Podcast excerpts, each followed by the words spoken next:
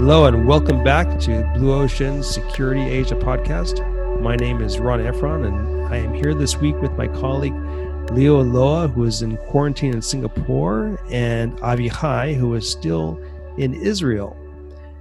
This week, we decided to do a deeper dive into how COVID has impacted the security industry and projects. And it's been a crazy year for all of us. And we're going into Q4 with many months now of uh, experience dealing with this. We want to see what has the impact been exactly in terms of responsibilities for the security team, security directors, new trends and products that we're seeing in the market.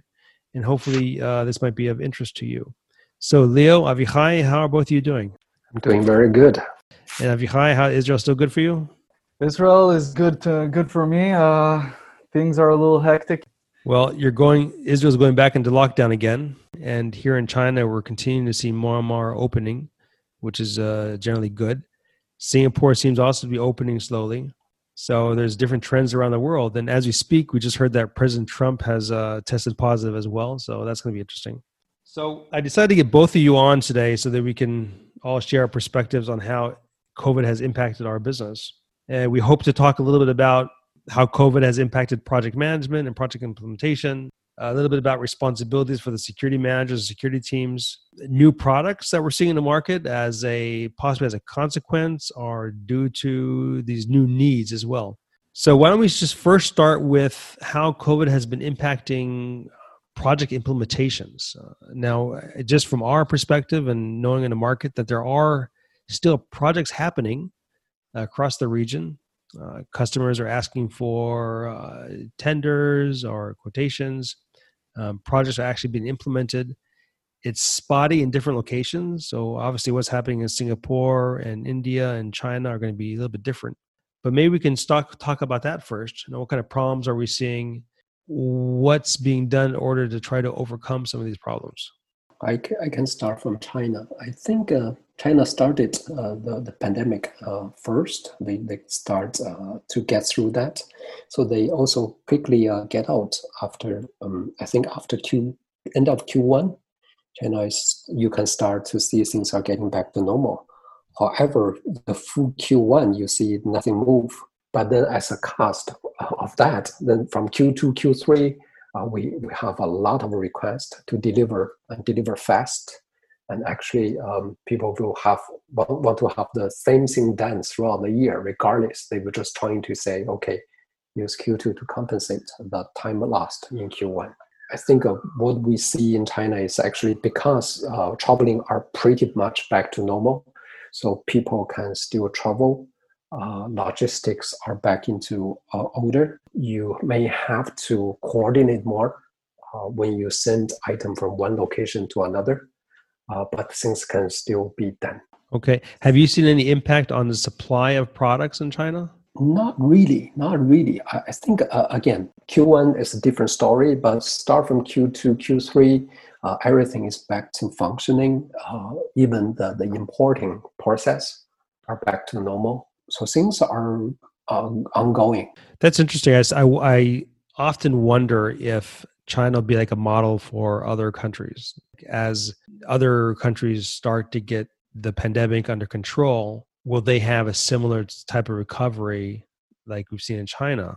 Uh, I'm still wondering how that's going to roll out.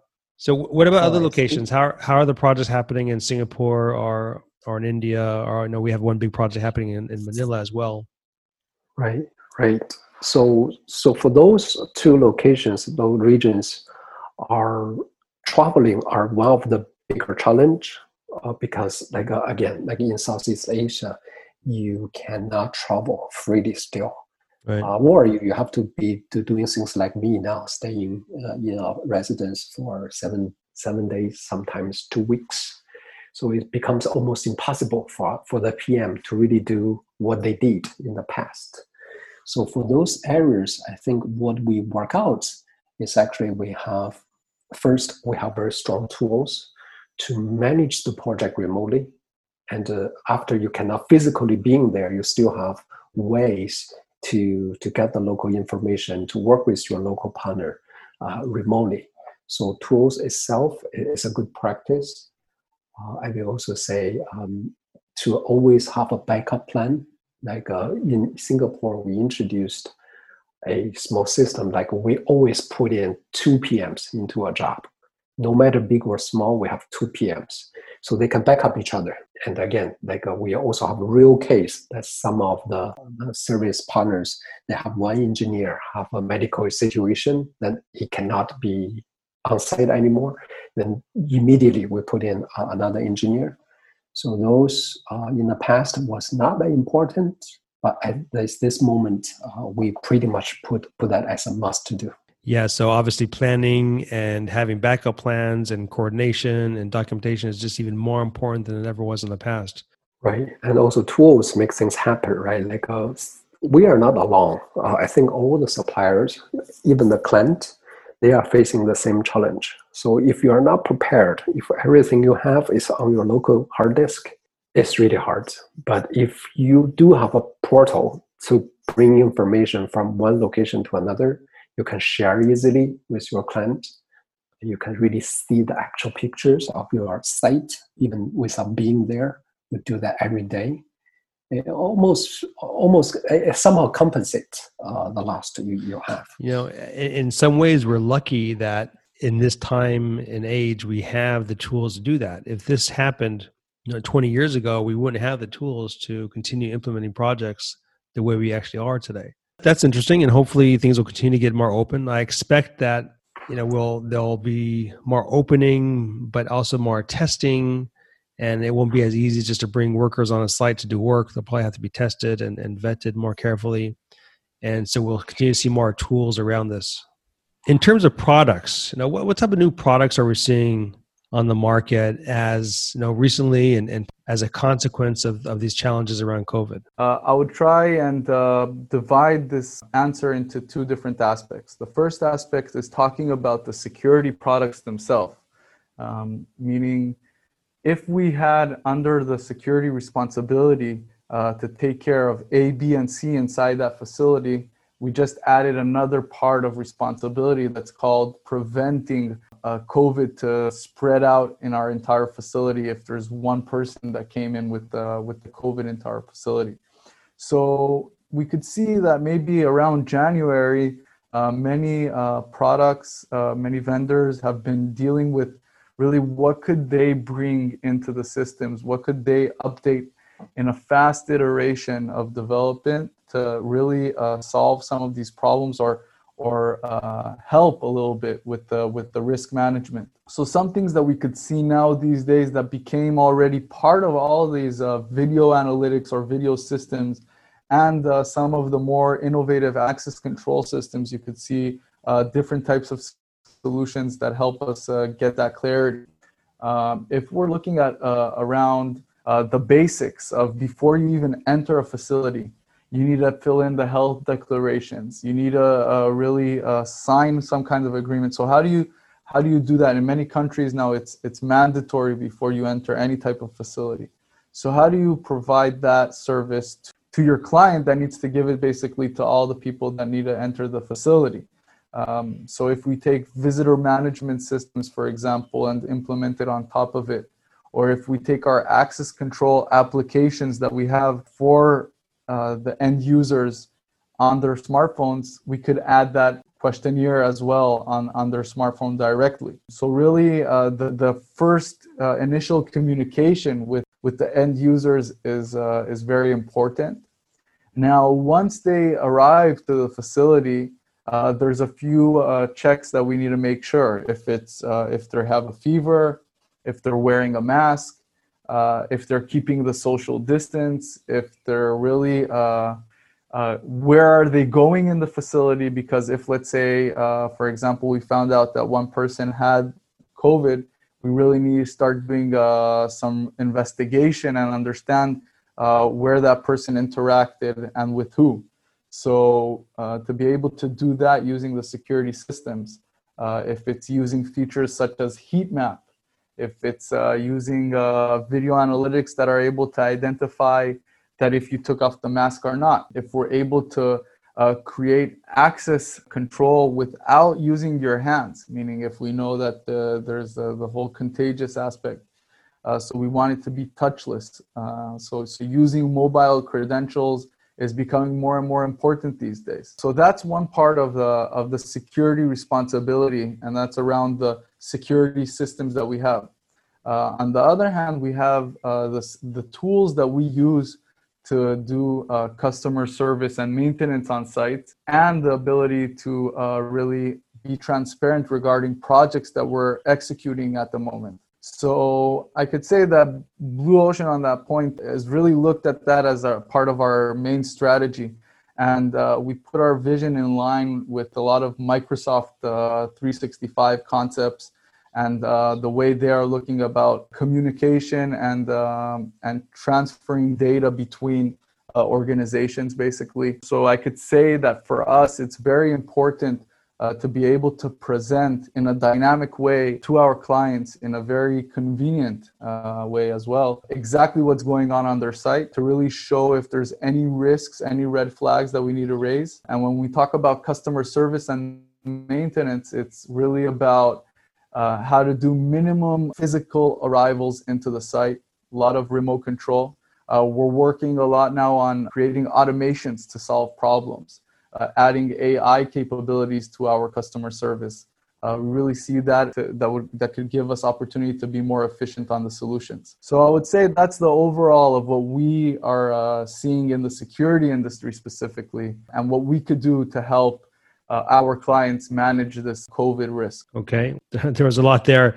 Let's let's try to break this down a little bit. Obviously, some of the main obvious things that we're seeing on the market are is anything related to temperature checking some and we're seeing more requests for touchless what's what's being called as touchless access control. Uh, those are the obvious ones and there's some that are a little bit less obvious. And i wonder if there's differences between countries. You know for example here in china every office building is controlled. You need to have a special pass as a visitor and every office building now has turnstiles with facial recognition. It's all related, connected to with the visitor management and all that. So you don't have to touch anything. You literally just have to stand in front of that the uh, the turnstile and it will open.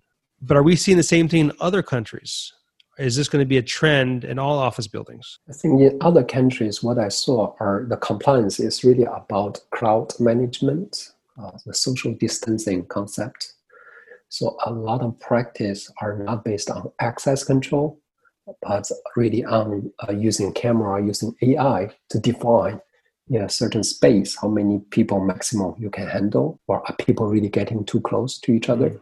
Mm. So in other countries, I know in Singapore, for example, some uh, manufacturers are actually introduce those features and uh, services functions into the market, and uh, some of the shops uh, if they want to do their business, they need to compliance. They need to they need to use those functions and features. So so those those those are different uh, from China.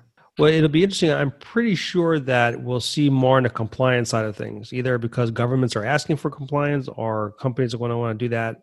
So we'll probably see more functions around visitor management that include like health declaration elements, like what Avichai just mentioned and I s- expect that we're going to see acceleration in development of sort of facial recognition around access control and credentials, like using your phone, where you can just get close to a device and it opens up without actually having to swipe card. So we'll probably see acceleration around uh, technologies like that. Would, would, would you guys agree? Yeah, I, I think um, how I see that is people will start to really leverage more on the smartphone use whatever technology right. to replace uh, the plastic cards. And uh, that's one less thing to carry. Also there's one less uh, uh, opportunity or need to really get too close to the reader or frame mm. so smartphone uh, reading reading those uh, without you really swipe a card will be popular. Face um, i don't know. Again it, it applies to different countries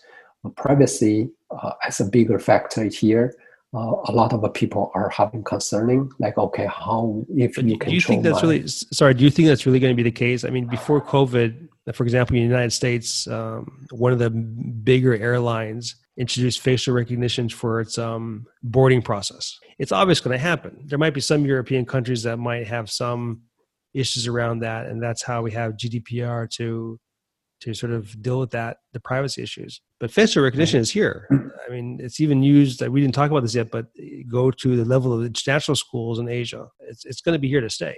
Would you Would you not agree with that? Well, uh, again, there are different voices around that. It's mm. in practice already, but uh, usually people are giving more space to that if this is the government-run facility. For example, you know the speed train in China are mm. using the face to open up the, the gates other than ID card or anything. So people are more get used to that. Mm. But in the same time, um, if this is a private or if this is your in recently there's a news on the paper uh, people are not feeling right when they after they spend the, the national day vacation they come back they find okay the property management company of their residence compound choose to add in a face reader to the gate and uh, people start worrying. Again, back to your example of GDPR, who is using those data, how they control that, and where the, that was well, saved. That would definitely be an interesting trend to follow and see how this develops. I, I, I will say that you know as we've I've personally had some customers asking for facial recognition technology in, in different countries in Asia. And it was interesting to see that the majority of the development and sort of new products is actually in China not necessarily in other countries. But when we approached these manufacturers in China, their initial response was that they're not selling outside of China; it's only domestic. And I'm not sure why that is. If it's just a, a phase in the supply, or if there's other compliance reasons. I'm assuming it's simply that they haven't thought about export yet, uh, and that will come. Due to the fact that there's this demand in China, we'll probably see most of these players for the um, facial recognition hardware. Like what what you actually the readers that will actually be attached to turnstiles or to doors for example will be coming from china. And that may have other political aspects to that as well uh, that we'll have to negotiate in the future. But so that that but that is a trend they're definitely seeing. I want to add on the facial recognition point um, few things one is that there are also alternatives meaning facial recognition it's not only about the user experience when he enters a facility but it's also a way for the security systems to really uh, be clear that that person is him and only him. It's not it's not something they just right. Not somebody just holding somebody's card. Right, and, uh, and there are other ways uh, to really create that kind of uh, let's say understanding in the system. To say, okay, it could be also biometric using your finger, or it could be your mobile device plus something else, plus voice recognition uh, there could be a few different uh, mechanisms that could replace the face recognition. Now, when we talk about the development of facial recognition, is that any system, I would say any system, uh, maybe some don't do it, but, but I would say the majority of the facial recognition type of solutions, they would have to gather in one way or another your face stats in a, in a very detailed way. So, and use that, use that uh, to build up and to uh, also authenticate if it's really you, but also to build up their system on the back and develop it. But just, just so our, our listeners are clear here, if I understand you correctly, your point is that you don't necessarily need to keep a picture per se, as, as we as humans understand it, but it's more about keeping in the system certain data points about your face in order to analyze. So, for facial recognition to be very accurate, a picture could be one way, but uh, another way would be each time basically that it recognizes you, it identifies another like uh, let's say small points on your pixels of, of that picture, and that that what's that's what makes it unique for yourself. So, which is a type of uh, machine other, learning. Exactly. Okay, that, that, that's that's interesting developments, and um, I'm assuming we're going to see more uh, turnstiles and stuff like this as well. Have have any of you been surprised about any certain product development that you didn't that you didn't think would come, or that so you're surprised about something new product that you've recognized in the market? I wouldn't say new product more than um, just seeing how uh, the vendors respond pretty quickly to to the situation. I would say that that we could see that companies that have already moved in some ways or another to the cloud get these advantages immediately meaning if let's say there's some function that we've created in the system to be able to implement it on an on-premise classic solution it will require downtime to go to the site it will require a lot of coordination uh, and when we talk about cloud solutions the development finish their development they execute and that's it no downtime. We don't even feel it. We get that as a feature, as a service. So I would say that you could see the advantage of the cloud coming in in these kinds of situations. So you're basically saying that what's what you observed is an acceleration of the whole uh, cloud aspect of of the infrastructure, and those vendors that are have are using the cloud or have products in the cloud, they'll be uh, advancing faster. Do I understand yeah. you correctly? Okay. Yeah. Uh, Leo, anything you wanted to add to that? I feel the whole pandemic give a security more exposure to the society. Um, people turn to be uh, more acceptable to security measurement because of again for compliance issues for safety reasons people really start to use the security equipment security devices more often now. Right. So the big picture is um, it's not we don't know it's good or bad but people are more used to the security measurement that's in interesting. case. So whereas in the past people would view security as an annoyance as like an inconvenience and there's mm-hmm. always this notion that if you increase security it increases inconvenience and if you make things more convenient for your workers the security goes down whereas now you can actually increase security technology allows it to be a little more convenient, but it's a lot it's less of an annoyance to people. People understand it more. Okay, that's good. So just on that point, there's there's two areas to develop here. I think one is the whole um, movement to the cloud.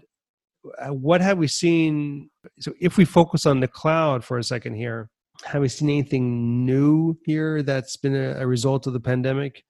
Obviously, there's there's new cyber risks involved here as people are working from home, and that's a whole that could be a whole topic in itself. There's um, the need to be able to work on the cloud because there's more remote working.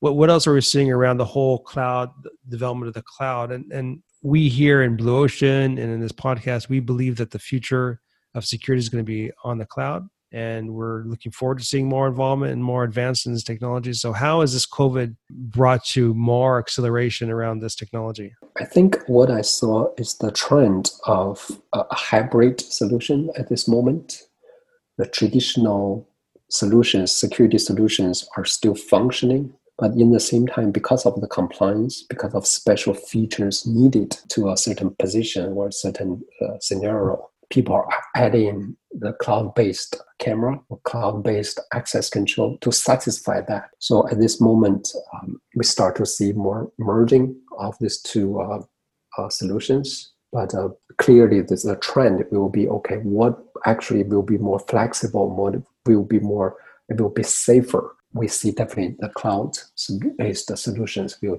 take more and more uh, weight on the okay. whole game. Okay, and Avichai, what I know you've been following the cloud uh, development a lot recently. What, what is your take? So I think that it really pushed the security industry to move towards this cloud concepts. If if a lot of our our clients' feedback uh, let's say end of 2019 was a little bit more uh, precautious around uh, if to move to the cloud or not. Uh, now we could see, as Leo said, a type of a hybrid solution where uh, really uh, we are also able to identify how we could take one component and connect it to the cloud and give that right service in that right physical area of the facility. So there are ways to be flexible with the cloud and we're seeing that also more from the vendor side and we also could see that um, there's more conversations around this you know this is something that that wasn't out there that much and uh, and now everybody's talking about it so so that definitely means that uh, 2021 will be uh, a year that we will see a faster paced movement towards the cloud solutions. And this is not just because of the technology, but what you're saying is it's also just because of the general awareness of the public and of the people that are using it. Correct. Okay, that's good stuff. The final point I want to hear your opinions on and I want to bring up here is how has this pandemic impacted the the security management team or security manage, management as a whole or security directors in terms of their position in corporations, their scope of responsibilities, their challenges. I know there's a lot here and it may be industry specific, but let's dive into that for a moment because from what I can see is that number one, like Avichai mentioned, there's definitely a lot more awareness. And like you mentioned, uh, Leo, that people have more understanding about security and they're going to be helping in various ways about security. But it seems to me that the role of the security director and security manager is has increased, has sort of it's got bigger. There's it's more of a, um, a heavier weight, if you may, in an organization. They have probably a bigger say at the table compared to the past. Everything from dealing with remote uh, issues and safety to preparing for the next pandemic or preparing a new recovery plans, for example. So, have you seen anything in this in this area? Definitely, yes. Uh, it's more about risk management, uh, less about asset control or asset protection. Mm. Uh, before the security team or security function are heavily um, facility or asset re, um, related. But from after this pandemic, you can see it really pushed them to be more people related or business uh, related. A lot of security managers was consulted not only about uh, safety or security issues, it's also about business risks and when you can really get people to go back to workplace. Uh, uh, they are part of the emergency management team. Uh, very senior folks are sitting in that uh, uh, team, so they, they took one seat uh, of that team as well. So, so that's clearly what is happening now. we have cases that security managers also trying to understand the regulation and uh, understand uh, actually heavily involved to get their senior expats, their senior people to move from one country to another. Mm. And because that's important for their business. So people are definitely spending more time, again, back to the people uh, safety management, also business risk management. So that really ties into this. It seems to be more companies are having a a renewed focus on future disaster recovery plans. Whereas we know in the past, just from our experience, that not every company had one, or if they had one, they didn't always keep it up to date. But it seems now that companies are rethinking about their disaster recovery plans in, in light of the pandemic and future potential pandemics. And also, I think a lot of people were a bit surprised about their impact on their supply chains. So there's going to be some new uh, review around that and how that impacts risk management. So, as you can see, risk management is not just about access control or video, it's about much more than that. I can see people are also taking a harder look on where they control everything.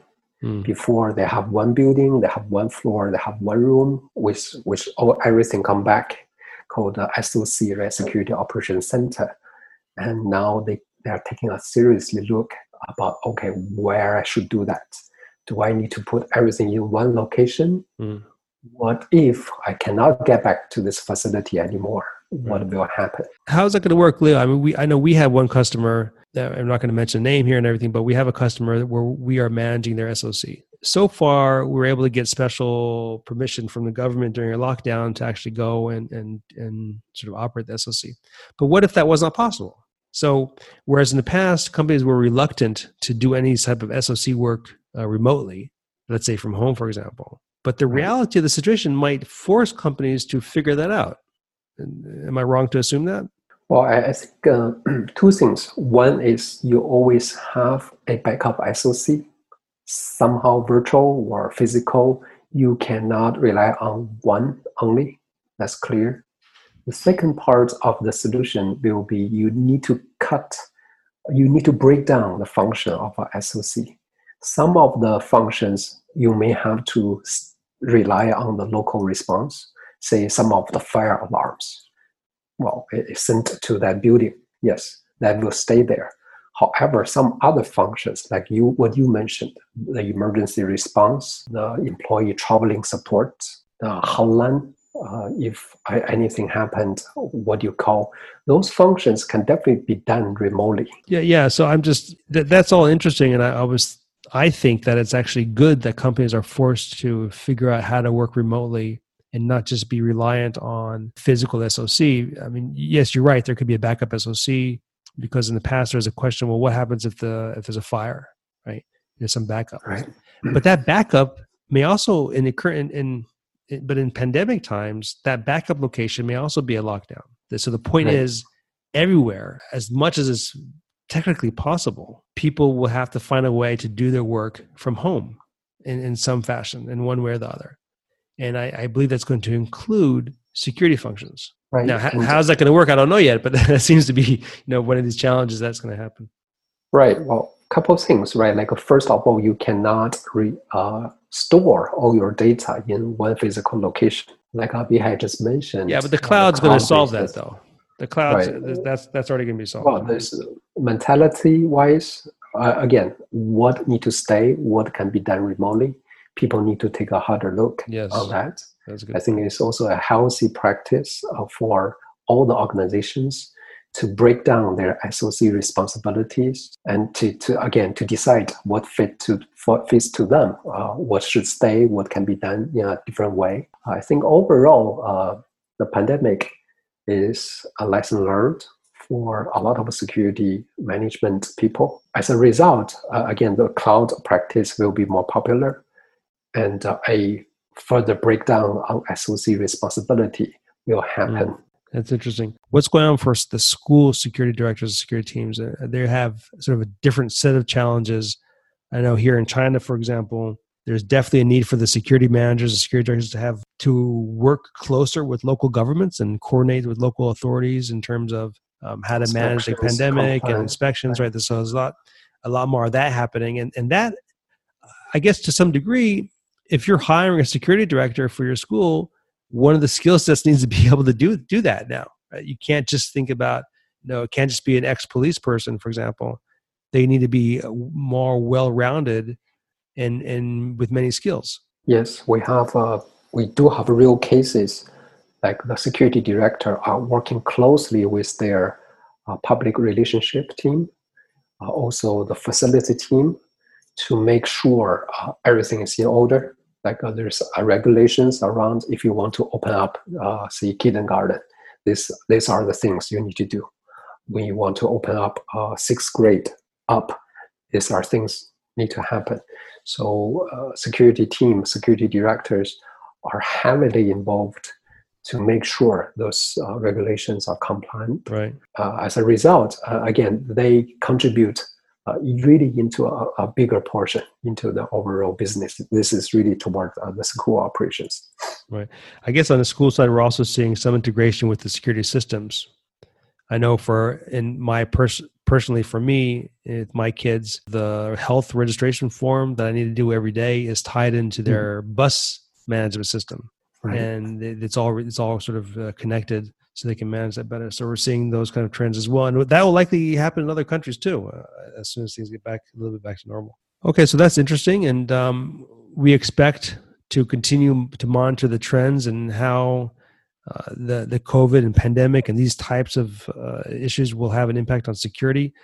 I will say, and I want to encourage uh, my fellow security professionals, doesn't matter if you're a security director responsible for a whole region or responsible for a city or a facility, this is a time to step up. This is a time to learn new skills, get closer to that, you know, to that boardroom table, work with your other colleagues and managers, be part of the solution and provide the value. This is a time for security really to step up and and shine and provide a lot of value, not just on systems, which is of course what what we specialize in, but on uh, risk management, um, disaster recovery planning, and just working with your fellow managers and, and doing you can to help your company and the people in your company and your society as a whole. With that, folks, uh, Leo Avichai, I, I wish you well and uh, please stay safe and wherever you are.